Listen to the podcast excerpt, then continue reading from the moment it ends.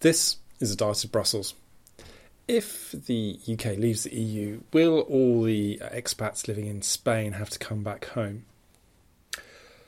This is uh, something that's uh, bubbled along uh, in uh, the past week uh, as a, a discussion uh, in particularly the, the Remain camp, um, and something which has been kind of floating around in the air as we have gone through the debates over the past months.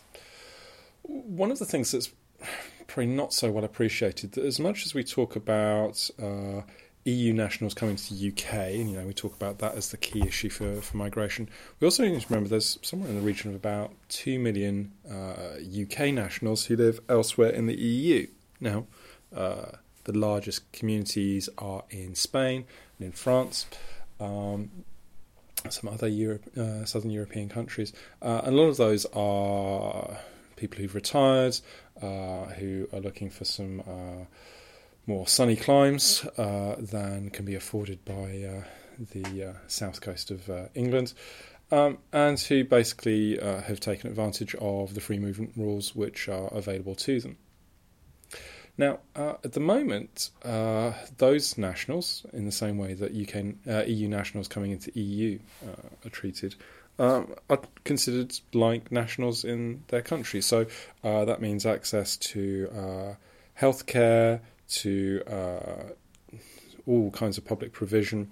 Um, and for a lot of people, that makes sense. I mean, if nothing else, pensioners living on the Costa del Sol uh, can draw British pensions, uh, including winter fuel allowances, um, and uh, are able to, to do that, uh, even though they uh, might have a lower cost of living uh, in Spain. Um, and generally, that seems to be a, a, good deal for them, and particularly also with the low cost of travel back to the UK when they want to return. Now, it's not to say that that's wrong, it's to say that that's simply what the EU treaties allow to happen. Whether that would still be possible post membership is a bit of an open question. On the one hand, the uh, negotiations that would follow uh, a vote to leave uh, don't necessarily require that there is a respecting of any of the current commitments that the treaties make. So, somewhere like Spain wouldn't be obliged to uh, allow British nationals to remain. Uh, and you could imagine that they might make the calculation that these are people who are typically uh, quite expensive uh, for the Spanish state to look after, that they have relatively high costs in terms of access to healthcare, that, that they contribute relatively little since they'll often have just uh, bought local property. Um, maybe they supply and support uh, local populations in terms of uh, the shopping and the um, general economic activity that they engage in that will be uh, possibly less marked than uh, the kinds of uh, EU migrants who come to the UK.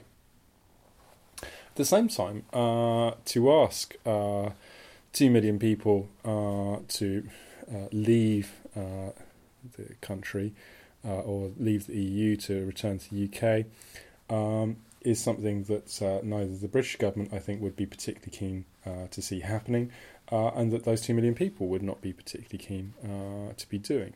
Now, some of them might decide to go somewhere else, um, but uh, you have to imagine that some kind of accommodation would be made possible, but potentially on much uh, reduced uh, access to uh, the assorted support systems that the hosting country can provide.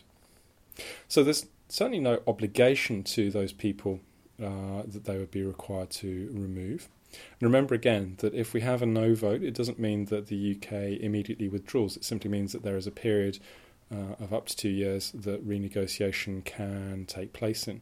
So uh, during that time, uh, you know, there'd be plenty of scope for sort of transitional arrangements uh, to be set up so that when membership does actually end, uh, those people are not placed in a, a, a uncertain situation or in a a less certain situation. However, until that actually happens and the terms of uh, exit were uh, agreed, there would be a degree of uncertainty by necessity since nobody really knows what our post membership would look like.